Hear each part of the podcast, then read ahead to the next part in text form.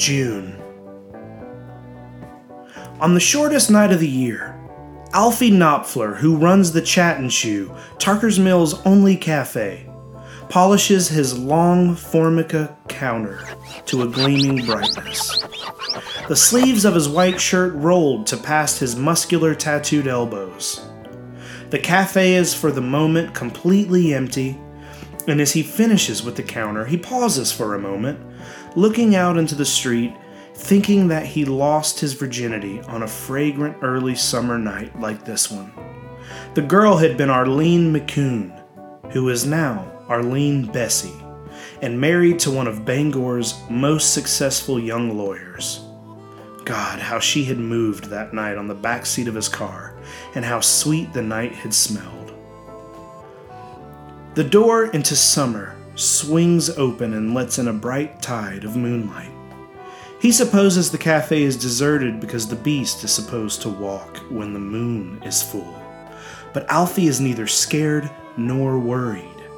Not scared because he weighs 220 and most of it is still good old Navy muscle. Not worried because he knows the regulars will be in bright and early tomorrow morning for their eggs and their home fries and their coffee.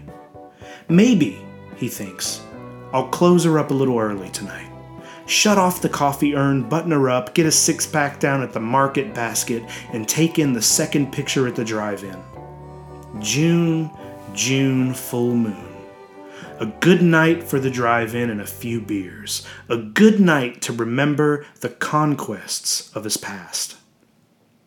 He is turning toward the coffee maker when the door opens, and he turns back, resigned. Say, how you doing? he asks, because the customer is one of his regulars. Although he rarely sees this customer later than 10 in the morning. The customer nods, and the two of them pass a few friendly words.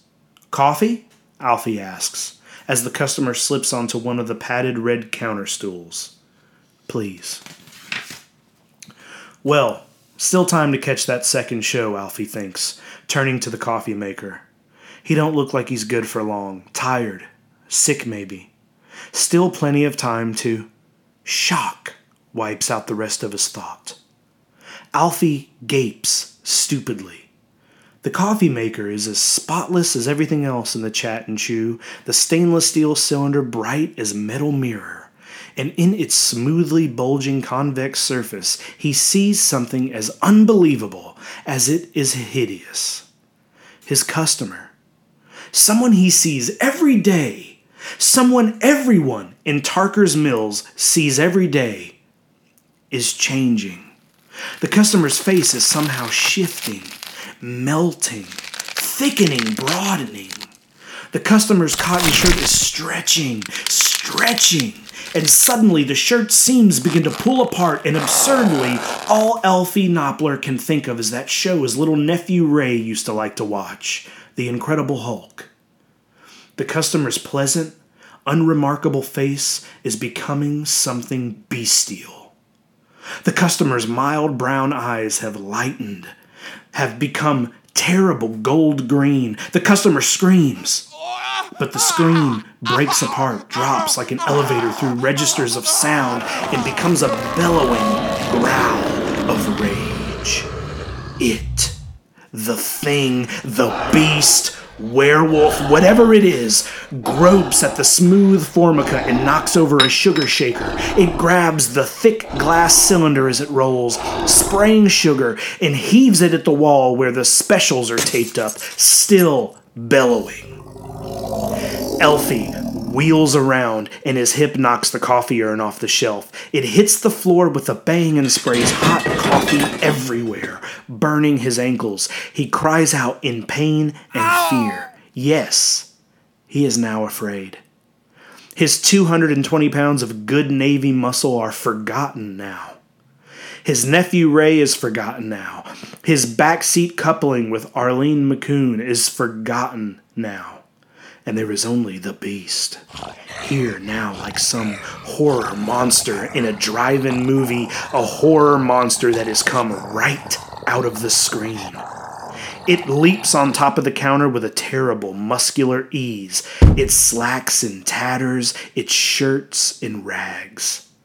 Alfie can hear keys and change jingling in its pockets.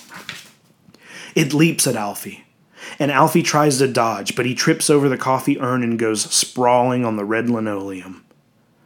There is another shattering roar. A flood of warm yellow breath, and then a great red pain as the creature's jaws sink into the deltoid muscles of his back and rip upward with terrifying force. Blood sprays the floor, the counter, the grill. Alfie staggers to his feet with a huge, ragged, spraying hole in his back. He is trying to scream. And white moonlight, summer moonlight, floods in through the windows and dazzles his eyes. The beast leaps on him again.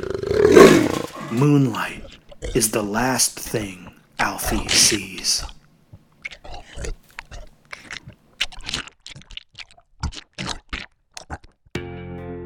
Right.